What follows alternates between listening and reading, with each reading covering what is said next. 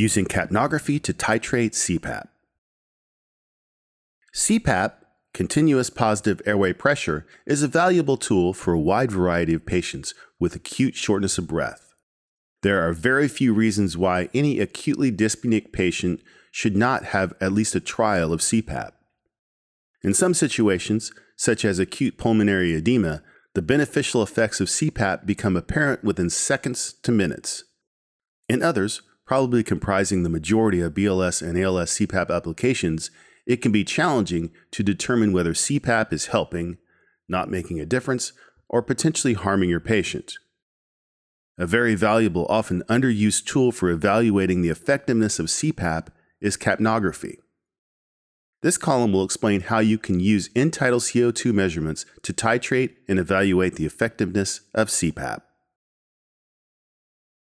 Capnography is the non-invasive measurement of exhaled carbon dioxide, C O two, displayed as a C O two waveform concentration over time. During the nineteen eighties, capnography became a standard for anesthesia care in the U S, virtually eliminating misplaced invasive and supraglottic airways. Capnography reflects ventilation, perfusion, and metabolism. Alternatively, pulse oximetry mirrors oxygenation status. In steady cardiac output and metabolic states, C O two production remains relatively constant. Hence, measuring exhaled C O two directly reflects ventilation. Capnography is available for both spontaneously breathing patients and patients who are receiving positive pressure ventilation.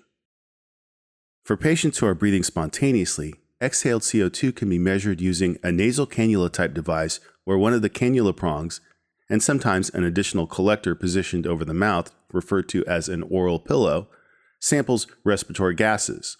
For patients receiving positive pressure ventilation, C O two is measured using an adapter placed at the connection between the ventilation device or circuit and the advanced airway or mask being used on the patient.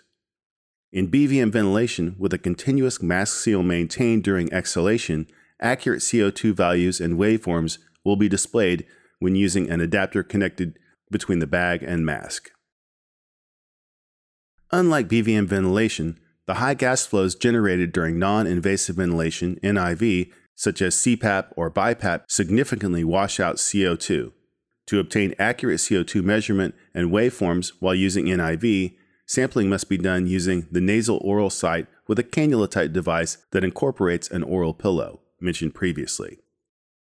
The cannula-type device should be placed prior to applying the N I V mask. The air leak resulting from the extrusion of the cannula under the mask is minimal and readily overcome by the high gas flows used. Once an accurate C O two measurement is obtained, the numerical value, E T C O two, and waveform can be used to titrate pressure and to assess the effectiveness of other treatments, such as bronchodilators. Initially, and prior to applying C PAP, you will often see higher than normal E T C O two values, normally thirty-five to forty-five milligrams of mercury. In a patient without C O P D, an E T C O two greater than seventy suggests respiratory failure, and while a trial of C PAP is wise to consider, providers should have a very low threshold for assisting ventilations.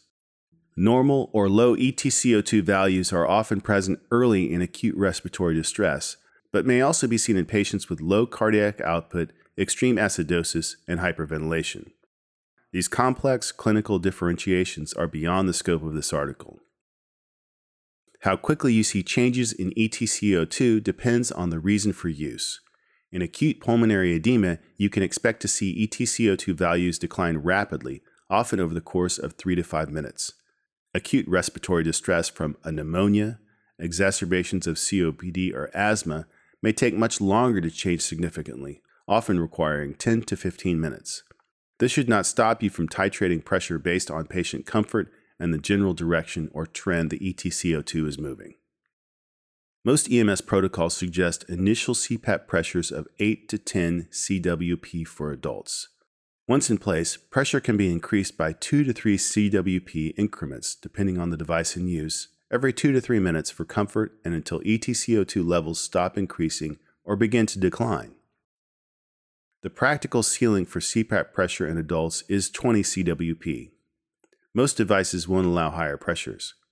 Patients typically cannot tolerate them and gastric distension from entrainment of air becomes a significant concern above twenty C W P. The target E T C O two is the normal range of thirty-five to forty-five milligrams of mercury. Just as you should escalate pressure to stop the E T C O two from climbing, it is equally appropriate to wean pressure when C O two falls back to normal or below normal range. Likewise, the capnography waveform should guide your treatment. When looking at an image with a significantly widened alpha angle, also referred to as a shark fin capnography wave, while C PAP may be helpful, this patient very likely would benefit from a bronchodilator. Once administered, changes in the capnography waveform will help to determine the effectiveness of treatment and the need for additional medications.